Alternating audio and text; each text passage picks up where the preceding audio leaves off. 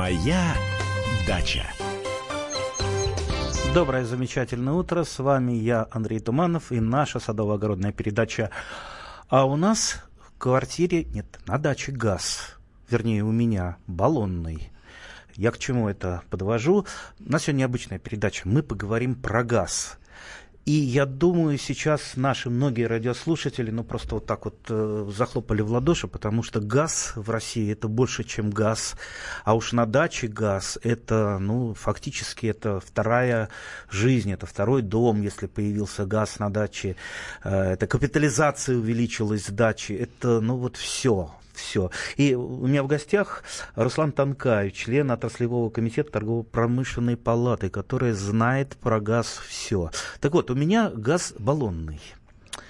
А, я его примерно раз в год заправляю для того, чтобы просто готовить такой старый-старый красный большой баллон, 50-литровый, по-моему. Я его поднимаю, в багажник он э, влезает. Вот мне его хватает для готовки, для того, чтобы воду согреть. А так э, отопление дровяное. А, и, наверное, в нашем дачном товариществе никто и не мечтает о газе магистральном или прочем. А скажите, вот вообще вот как дела в России обстоят с газом? Вот много ли у нас не газифицировано или наоборот газифицировано? Много ли людей мечтают об этом? Мечты исполнятся ли когда-то или нет? Сетевой газ, э, конечно, у нас очень развит, но в основном пользуются им крупные города. Э, дело в том, что сами по себе газопроводы «Газпром» подводит э, к границам населенных пунктов очень многих. Но далеко не у всех есть деньги на то, чтобы сделать разводку по домам вот таких вот Э, газопроводов. Это оказывается достаточно дорого, потому что делают эту работу э, сертифицированные компании, э, которые так или иначе связаны с «Газпромом». Одно подключение деревенского домика обходится в 200 тысяч. Конечно, это далеко не всем по карману, и, в общем-то, не всякий домовладелец может это себе позволить. В результате получается так, что на границе поселений очень многих стоят трубы, которые вообще не используются. Из всей системы газификации, которая направлена на газификацию сельского населения России, используется 40%. 60% не используются вовсе из-за того, что у населения нет денег на то, чтобы сделать разводку по домам. Но даже если вы сделали разводку по домам, дальше возникает интересная проблема. На своей шкуре я это знаю очень хорошо, потому что у меня сетевой газ был и есть. Э, был если и тем... есть. Да, если температура резко падает, то давление в трубах тоже резко падает. Поднять давление очень опасно, потому что температура может подскочить, и давление станет запредельным. В городах это легко решается, есть система предохранительных э, емкостей, а в сельской местности это сделать невозможно. Поэтому в тот момент, когда температура, вот как вчера ночью, упадет э, ниже, э, скажем, 25 градусов, у вас давление в сети, в сети падает настолько сильно, что uh, отопительный котел отключается. И в самый нужный момент, когда вам нужна, uh, нужно тепло, вы его получить не можете. Вот такая вот странная ситуация, которую, конечно, хотелось бы избежать. А для того, чтобы ее избежать, нужно действовать так, как вы действуете. Отапливать дровами и пользоваться газом баллонным. Но есть еще один вариант – можно приобрести большую емкость, и эту емкость обычно закапывают в землю. Газгольдер. Э, это, так? ну, можно назвать и так. На самом деле эти резервуары просто называют резервуарами. Они применяются в России очень широко, очень широко.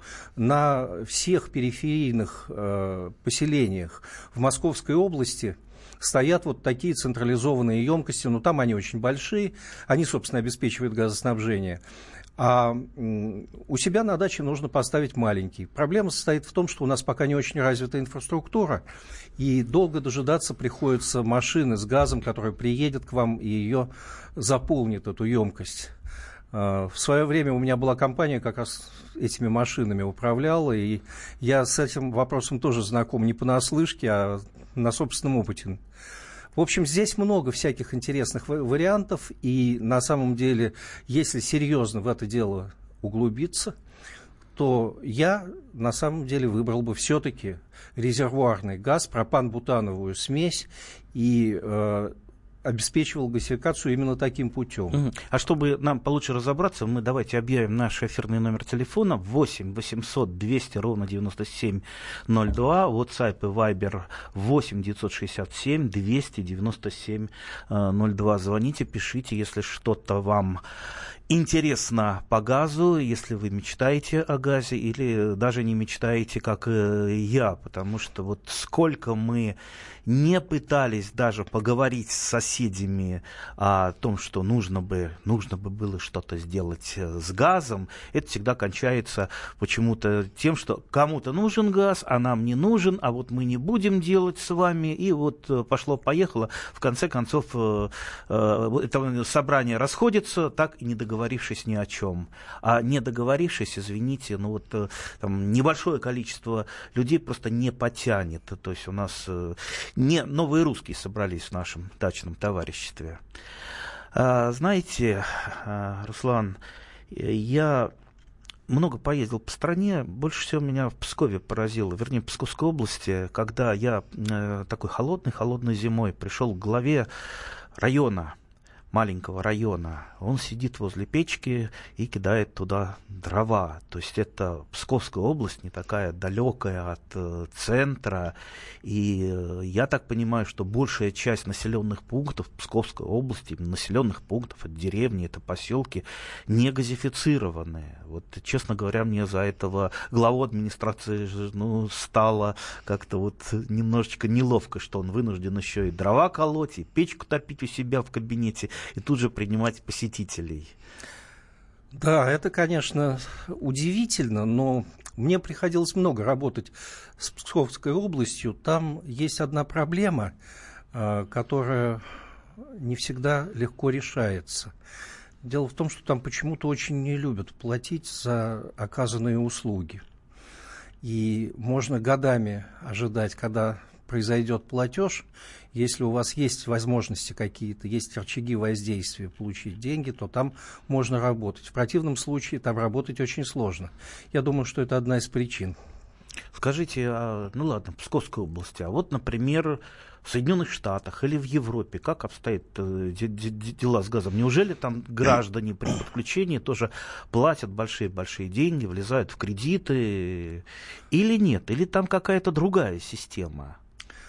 А, там система действительно достаточно сильно отличается, но, правда, результат тот же самый, что и в России. У нас а, доля газа в энергопотреблении страны составляет 65%. В мире не так много стран, которые могут позволить себе такую роскошь. Газ – это самый чистый энергоноситель на Земле, и поэтому, конечно, это очень важно. А, есть еще одна страна, где примерно такая же доля энергопотребления обеспечивается газом. Это Соединенные Штаты Америки. Кроме этого, таких стран еще может быть, под пальцем одной руки можно пересчитать. Но это за счет, наверное, все-таки выработки электроэнергии. Это большая такая цифра, э, а не за счет, не только за счет отопления. Ну и за счет отопления в том числе тоже, конечно, в меньшей степени. У нас, вообще говоря, обеспечением газа населения и мелких потребителей не занимается «Газпром». А, И никто не занимается. По результатам прошлого года, это не совсем так, по результатам прошлого года доля «Газпрома» в обеспечении российских потребителей составила 35%. То есть даже не большая часть, а меньшая. Другие компании в этом направлении работают намного серьезнее. Это, конечно, в первую очередь компании «Роснефть», «Новотек», но и маленькие региональные компании также обеспечивают снабжение населения до смешного. На Ямале, где «Газпром» является э, доминирующей компанией, и на Гаданском полуострове население газом обеспечивают маленькие компании, а вовсе не «Газпром». Вот такой вот парадокс. Но это несправедливо. У меня, у меня сразу мысль возникает, может быть, как, вы знаете, скважину под воду бурят, э, там на Ямале пробуриться самому э, и начать просто качать из земли газ и им отапливаться. Э, ну, я думаю, это такой вопрос полушутливый. После небольшого перерыва мы опять вернемся в эфир. Еще раз, дорогие друзья, друзья, звоните, пишите. Мы сегодня говорим о газе. Моя дача. Добрый день. Я Александр Олешко. Слушайте радио «Комсомольская правда».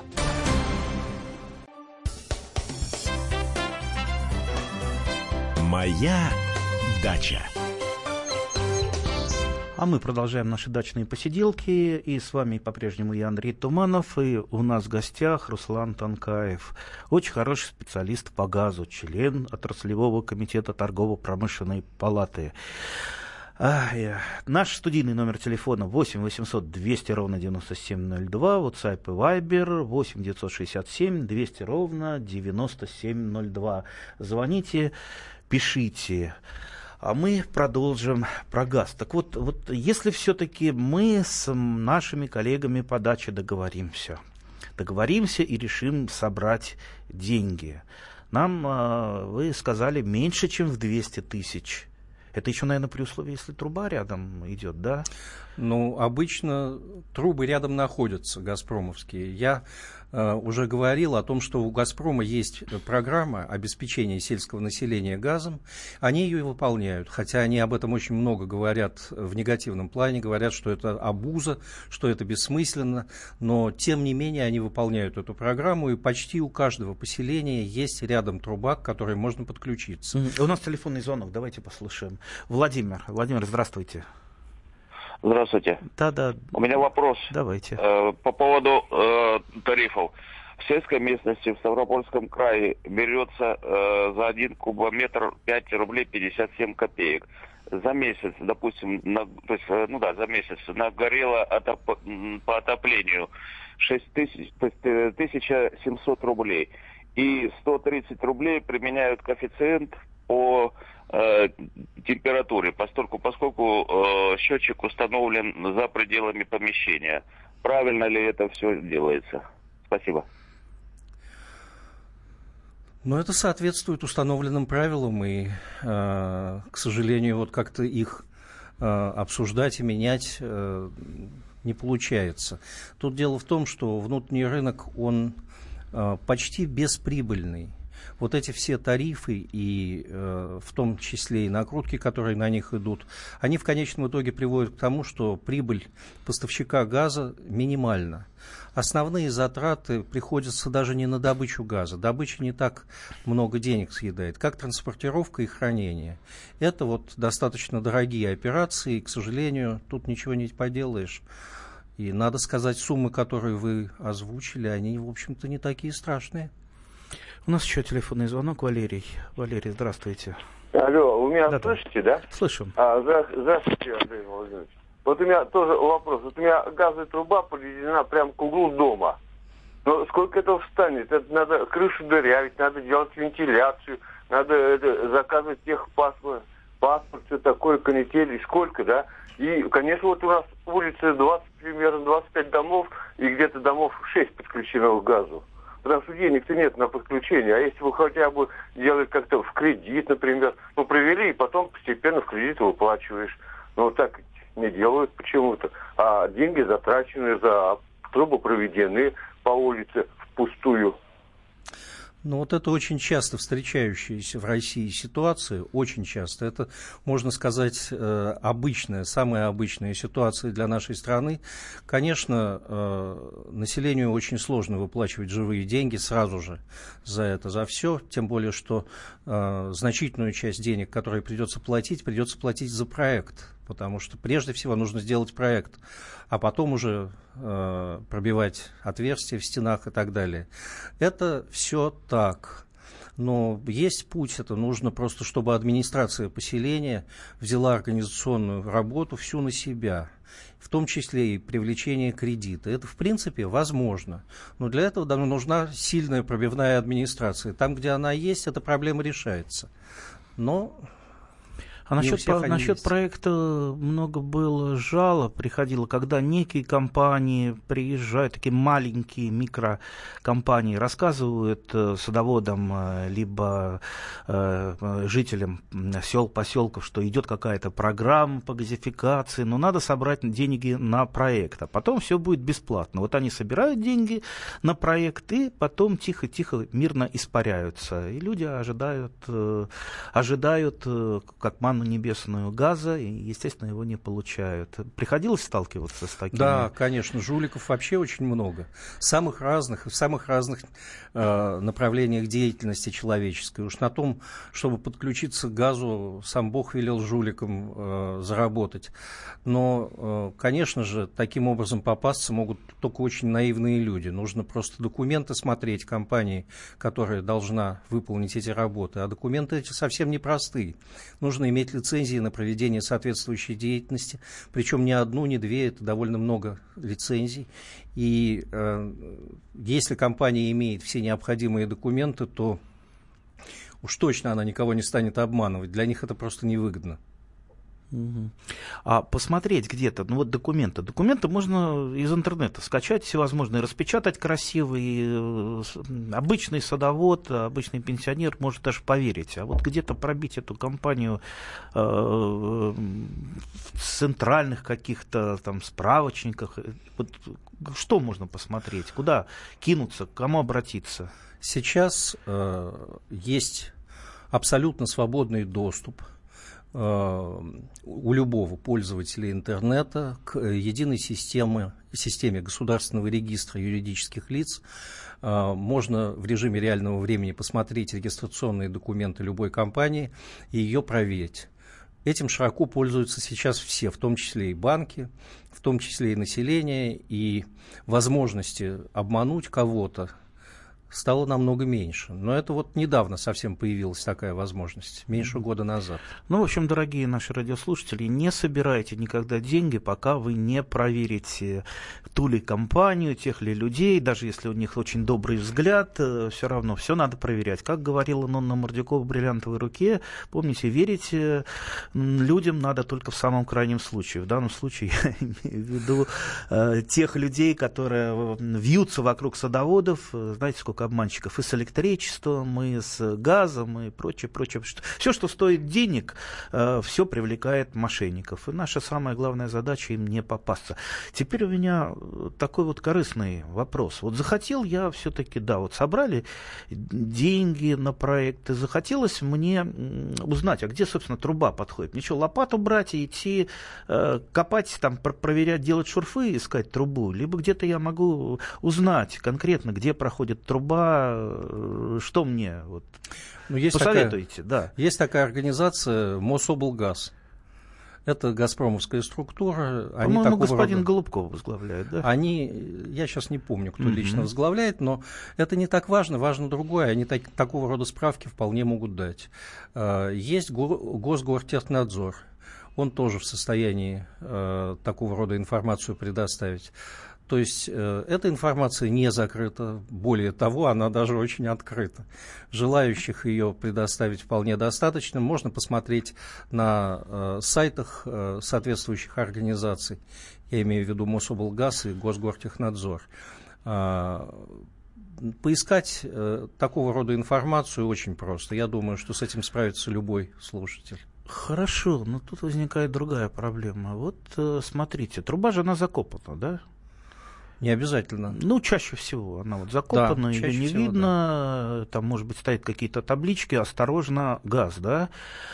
А, и вот э, вокруг трубы должна быть некая санитарная зона, да, чтобы там не велась хозяйственная деятельность, не жглись э, костры, там шашлыки не жарились, э, и уж тем более строения не возводились. Но в свое время, насколько я знаю, никто особо не следил за этими санитарными зонами, и э, дачники так, в общем-то, хорошо подвинулись. Причем не, это не их вина, им выдавали участки э, чаще всего просто не согласовав с вот этими вот сетевыми организациями, там, «Газпром», «Транснефть», э, выдавали участки. Они на этих участках построились, потом выясняется, что находятся они в санитарных зонах. И была такая даже даже началась э, проблема, проблема в том, что «Газпром» и «Транснефть» стали требовать сносить эти якобы незаконные строения. И дошло, насколько я знаю, до Владимира Владимировича Путина, к которому уже обратились э, вот эти вот пострадавшие, вернее, люди, которые попали э, в эту проблему. И он вынужден был попросить, э, ну, скажем так, что-то придумать. Вот есть ли какой-то выход из этой проблемы?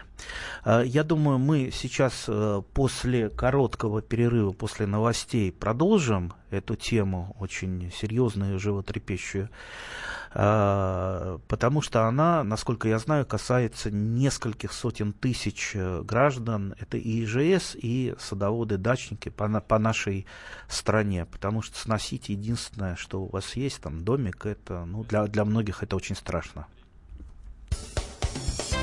Моя дача. О, драгоценные алмазы моего сердца, уважаемые дамы и господа, леди и джентльмены, матери, героини, отцы-одиночки, дамы и валеты и просто, просто домохозяйки. Слушайте, слушайте радио «Комсомольская правда», и вам будет счастье, и вам будет чудо. Это я вам говорю, а моя Кокопян. А, а моя Кокопян волшебных слов на ветер не бросает. Потому что знает, откуда он дует, из «Комсомольской правды».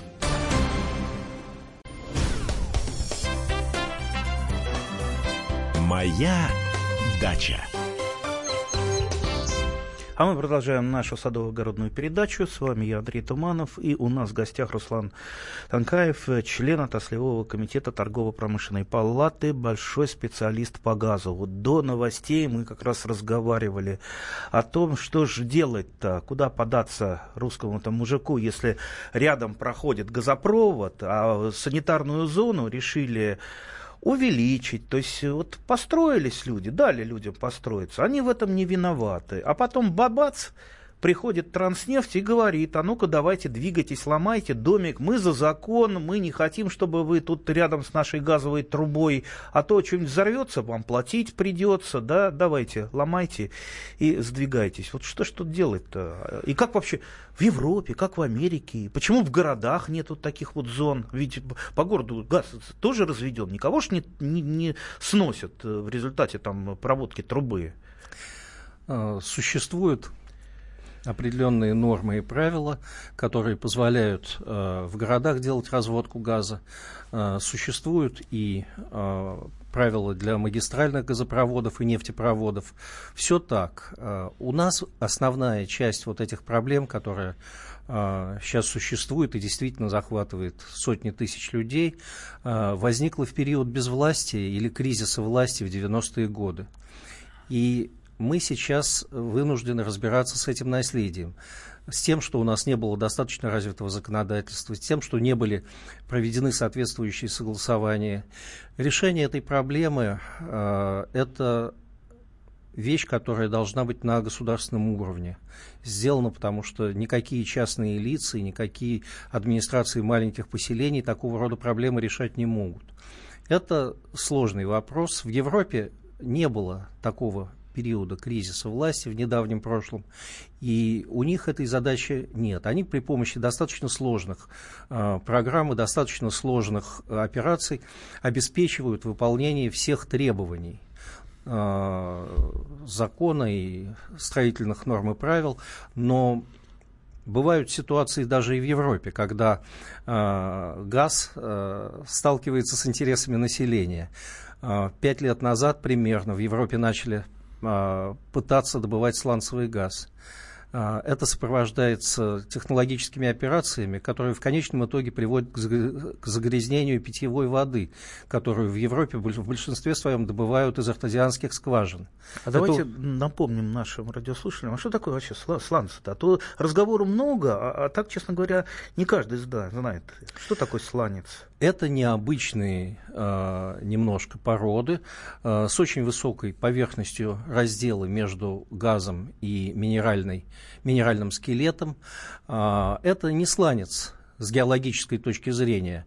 У нас эти породы развиты сильнее всего в мире. У нас такого сланцевого газа и сланцевой нефти больше всех в мире, но они нам просто пока не нужны. У нас и так нефти и газа больше всех в мире. Поэтому для нас эта проблема пока не существует. А для европейцев, да, они могли бы частично обеспечивать себя газом. Но, к сожалению, проведение этих технологических операций приводит к двум очень неприятным последствиям. Первое – это загрязнение питьевой воды, а второе – это землетрясения, которые возникают в районах, где происходит массовый гидроразрыв пласта. Представляете, абсолютно спокойные с сейсмической точки зрения района, где никогда не было никаких землетрясений, и вдруг начинаются землетрясения э, интенсивностью 2-4 балла. А, конечно, население начинает волноваться по этому поводу. И так было в Великобритании, где собралась целая, ну, почти партия, которая выступила против гидроразрыва пластов, и там его запретили. Надо сказать, почти все страны Евросоюза уже запретили эти операции. Таким образом, они пошли как бы на поводу у населения против развития технологий, и э, это государственный уровень принятия решений. Я это понимаю. Для решения наших проблем, которые нам остались в наследство от 90-х годов, нужно что-то похожее на уровне государства. Ну пусть покупают наш газ, да, магистральный. Он все равно ведь дешевле, чем э, этот СПГ, для добычи которого надо применять э, современные технологии, вложения большие. А газ бац подешевел, и сразу это становится нерентабельным. Пусть Наш покупает. газ э, европейцам сейчас обходится в среднем по 290 долларов за тысячу кубометров. Сжиженный природный газ, который привозят, привозили, пытались привозить из Соединенных Штатов, при полном отсутствии прибыли для американских компаний обходился в 340. Э, газ э, сланцевый, который в Европе можно было бы добывать, обходится по 500 э, евро за 1000 кубометров. То есть он в два раза дороже российского газа. Конечно, при такой ситуации европейцам намного выгоднее покупать наш газ, чем портить свою экологию и добывать газ Тогда, грязный, не, тогда, тогда непонятно, у меня в голове не укладывается. А тогда кто покупает сланцевый газ, если он в два раза дороже? Вот э, идете вы покупать, две одинаковые булки лежат на э, прилавке, а одна булка стоит в два раза дороже, чем э, другая. Ну, ну кто будет покупать в два раза дороже, если они одинаковые? Так Или, не... может, тут газ, у него запах лучше, а? Не? Нет, его просто никто не покупает. Об этом только говорят. Это одни разговоры. Европейцы не добывают сланцевого газа вообще. Ну, ну американцы-то продают. Нет? У американцев другая ситуация. У американцев э, значительная доля вот этих геологических формаций, так называемых сланцевых, они на самом деле не сланцевые, это просто ошибка э, средств массовой информации, которая закрепилась в общественном сознании. Так вот, э, большая часть находится в таких районах, где никто не живет. И там можно совершенно безболезненно этот самый газ добывать. Там в основном его и добывают. А есть э, формации, которые расположены в густонаселенных районах. А, ну вот, например, в штате Нью-Йорк. Там такая добыча запрещена. Там был вот такой знаменитый очень ролик, который показывали и в интернете, и по телевизору много-много миллионов раз, э, когда фермер заходит к себе домой, открывает кран на кухне, оттуда начинает течь вода, он подносит зажигалку, и вода загорается. Вот такой удивительный ролик. Это как раз ролик про то, что надо запретить добычу сланцевого газа. В Нью-Йорке, в штате Нью-Йорк, ее и запретили в конечном итоге. Там этого делать нельзя. Но в Техасе можно, и в других местах э, вполне, там полным-полно э, мест, где люди просто не живут. Угу. Ну, в Техасе у них, может быть, это и можно, но давайте лучше перенесемся на родные просторы. Итак, значит, все-таки вы, как специалист э, по газу, советуете вот тот самый, тот самый промежуточный формат, то есть не магистральный газ, а именно газ, э, который находится вот в таких вот небольших газгольдерах, то есть закапывается где-то в огороде, туда заливается раз в год, э, как вы сказали, пропаново-бутановая смесь. Да, пропан-бутановая смесь, которая не какой-то сжиженный природный газ, которому нужно огромное огромные давления и очень низкие температуры. Пропан-бутановая смесь при комнатной температуре э, и давлении 6 атмосфер э, остается жидкостью. Угу. Вот. Ее часто используют, и вот то, что вы используете у себя в этом 50-литровом баллоне на даче, это и есть та самая пропан-бутановая смесь. Вот. Э, она нам привычна. Эх, я помню, э, когда это было при советской власти, э, я когда мы с папой возили заправлять этот баллон, на него был паспорт, э, там специально что-то проставляли, его осматривали, этот баллон специальный человек, чтобы, не дай бог, там ничего не, клапан никакой сломан не был, не сочился. Сейчас я приезжаю на заправку, да, не глядя, мне его заправили, все отлично, все хорошо. Э, все-таки, видите, мы немножечко скатились в какой-то беспорядок, бардак. Завтра там пойдет утечка какая-то, особенно на даче, загорится. Вот, честно говоря, мне страшно. Вот э, из-за такого, э, ну, скажем так, совершенно вольного использования достаточно опасного оборудования. У нас телефонный звонок, а потом мы э, вернемся к газовым баллонам. Иван Петрович, здравствуйте. Здравствуйте. Э, скажите, пожалуйста, вот у меня по, по газу вопрос и по электроэнергии вопрос. Вот почему-то э, у нас э, в, недоступно для деревень. Не случайно 70 тысяч за время путинского управления исчезло деревень. Туда проблема электроэнергии подняли бешеную. В Китае 50 копеек киловатт-час. У нас во много раз дороже. В Туркмении газ бесплатно для населения. И развивается села и все. При такой политике, какой приводит один «Газпром» жирует, никак, никто, никакой управы на их тарифы, на те проекты, которые по 200, по 500 тысяч за подключение дома, никогда газификации не будет. Спасибо.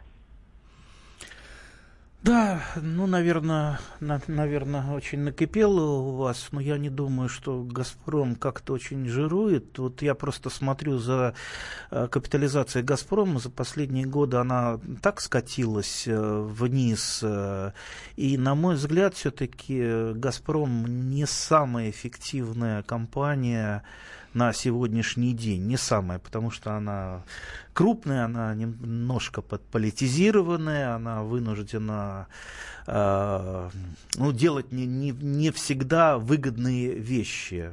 А, конечно, заниматься газификацией деревень, э, поселков должны все-таки государственные госструктуры, как, я, честно говоря, может быть, вот, э, Руслан, вы подскажете, вот какие есть способы, чтобы помочь все-таки людям? Это слишком э, большая тема, но на государственном уровне действительно эту проблему можно решить. Можно решить вполне эффективно, но только в том случае, если она не будет сопровождаться воровством, если не будет коррупции. Потому что создание государственной программы газификации э, с нуля не нужно, она уже есть.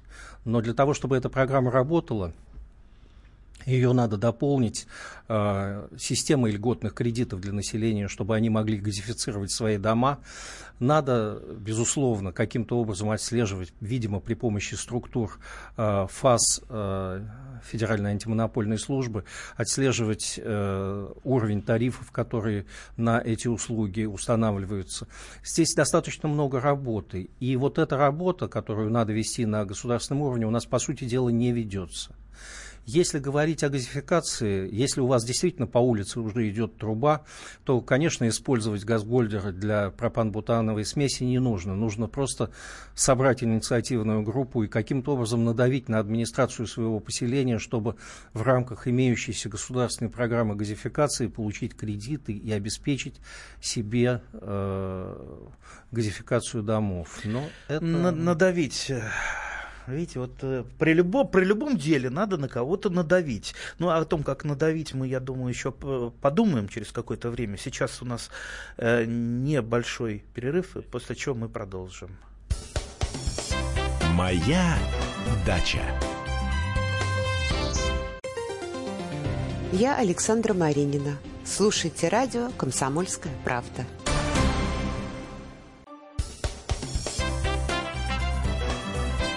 Моя дача. А мы продолжаем разговаривать про газ. У нас телефонный звонок. Давайте послушаем Данияра. Здравствуйте. А, здравствуйте, здравствуйте.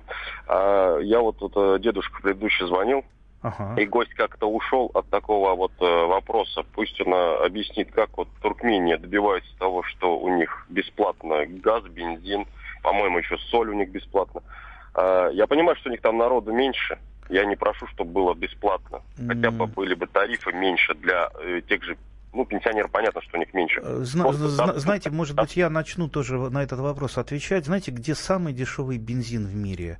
В такой стране, как Венесуэла. Я, по-моему, несколько передач сделал про Венесуэлу. Я, когда работал в Госдуме, я курировал как раз эту страну. Очень знаком с господином Мадуро. Так вот, поверьте, вы никогда в жизни не захотите э, жить в нынешней Венесуэле, вот при том, что там вода бесплатна, квартиры, правда, маленькие, маленькие выдаются бесплатно, и бензин практически бесплатен. Так что не всегда, когда бывает бесплатно, это очень хорошо, потому что по улице Каракаса вы просто не пройдете, вас либо убьют, либо ограбят. Вот даже там 200 метров не пройдете без охраны. Так что, ну вот нужно ли это менять? Если я не прав, а, Руслан, вот скажите. Я могу сказать про Туркмению. А, вы знаете, одновременно с бесплатным газом там существует полное отсутствие зарплат для большей части населения. Тут, знаете ли, палка о двух концах. Э, если вы хотите получать все бесплатно, но при этом получать нормальные деньги, то ничего не получится, потому что экономика работать не будет.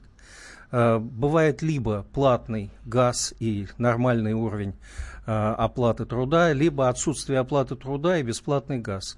Туркмения – это страна, из которой при первой возможности люди бегут. Э, жить там на самом деле почти невозможно. Это не совсем все так просто, как нам кажется со стороны. Но то, что касается тарифов на газ для населения, которое не может его приобрести, и, для, э, и тарифов на бензин в том числе, здесь проблема есть, и проблему эту надо решать на государственном уровне. Э, вы знаете, есть э, страны, у которых примерно такой же климат, как в России, такие же большие расстояния, и можно посмотреть, каково потребление, например, бензина там. Есть такие страны, как Канада и Норвегия. Так вот, уровень потребления бензина на душу населения там в три раза выше, чем в России. Цены там на бензин, конечно, выше, чем в России, значительно. В Норвегии в три с половиной раза дороже бензин, но там и доходы соответствующие. Люди могут покупать этот бензин. Что-то нужно делать. Нужно каким-то образом обеспечивать достаточно высокий уровень жизни для населения нашей страны. Но я опять же повторяю, это проблема, которую мы в рамках дачной тематики обсудить не можем. Это проблема государственная. Да, ну вот тут есть э, в Вайбере вопрос. Проживаю Хмау, Лангепас, газа газа есть, но не для простых смертных. Почему не для простых? В домах плиты электрические, попутный газ просто сжигается факелами. Ну, действительно есть такая проблема, когда сжигаются факелами и не достается ничего гражданам. Почему? Да, есть такая проблема, и проблема эта на самом деле э, я бы сказал, очень острая, потому что на государственном уровне принято решение, что уровень утилизации газа должен быть не ниже 95% попутного. А, есть э, компании, которые очень эффективно используют попутный газ на все 100%. Такая компания, например, Сургутнефтегаз. Они пускают его на производство электричества.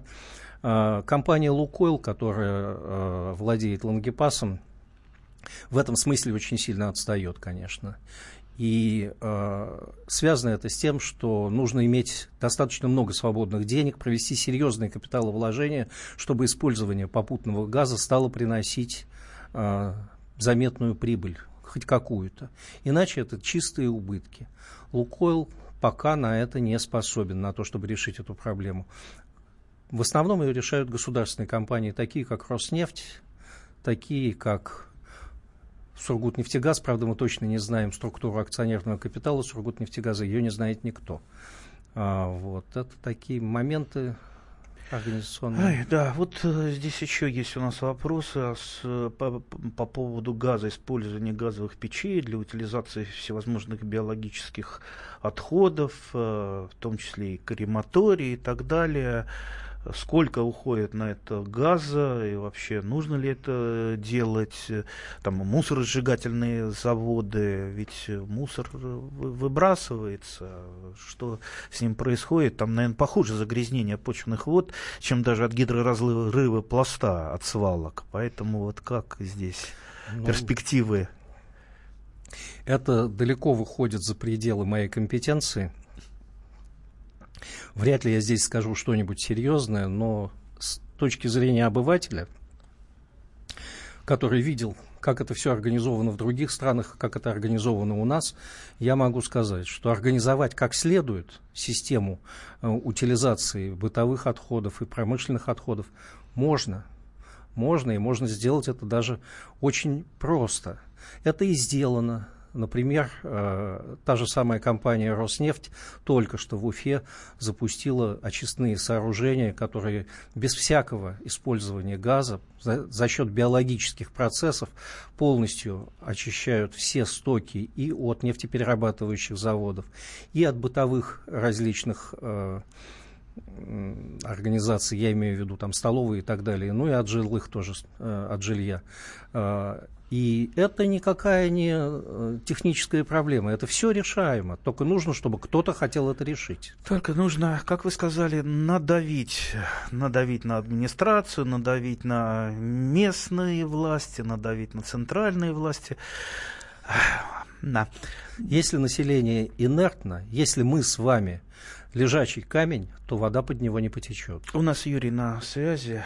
Юрий, здравствуйте. А, здравствуйте. Знаете, с точки зрения безопасности э, хранения э, газового баллона на даче. У меня газовый баллон подключен э, к плите и стоит рядом на кухне. Вот. Это опасно или нет? Или его нужно в какой-то специальный контейнер металлический и подальше, так сказать, снаружи где-то хранить? Скажите, пожалуйста, мне ответьте на этот вопрос. По правилам Э, баллон должен стоять в закрытом металлическом ящике, где был бы замок для того, чтобы никто, например, дети не могли бы там что-то нарушить.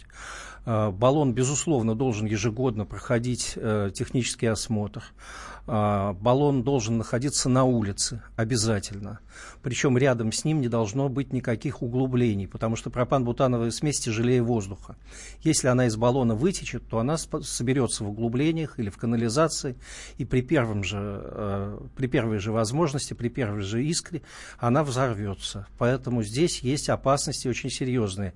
Но обычно, когда подключают плиту газовому баллону, должен быть такой вот мини-проект, который все содержит, все эти требования.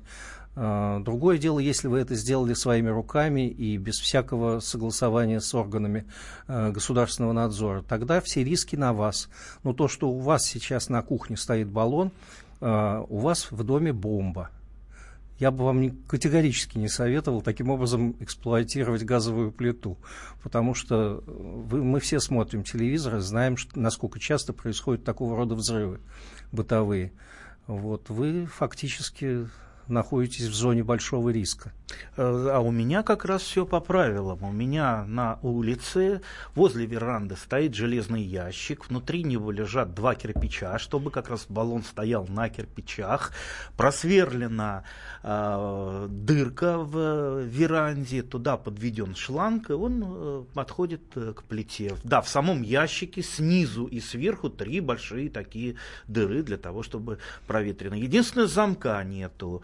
Просто у меня этим самым проволокой закручено, чтобы никакой террорист или бандит, пока он будет раскручивать эту проволоку, тут э, его и поймают. Обычно эти террористы где-то в возрасте от 6 до 10 лет. Э, да, кстати, э, вот меня и многих наших радиослушателей интересует такой вопрос. Вот говорят, газ не пахнет. Так он же пахнет, что там подмешивают? Там специальное Меркаптаны. вещество? Как? Меркаптаны. Ага чтобы можно было определить. По запаху. А, кстати, вот еще ведь проблема. Если вдруг газ начал сочиться в комнате где-то или вот на, на даче, вот он стоит из баллона, начал он подсачиваться, то это же можно им же отравиться, да? Ну, отравиться им серьезно нельзя. В основном можно только взорваться. Ну, а, тоже не очень хорошо. Метан не ядовит. Метана много в атмосфере. А, единственное, что метан, конечно, вырабатывается очень многими бактериями, в том числе и в Мировом океане.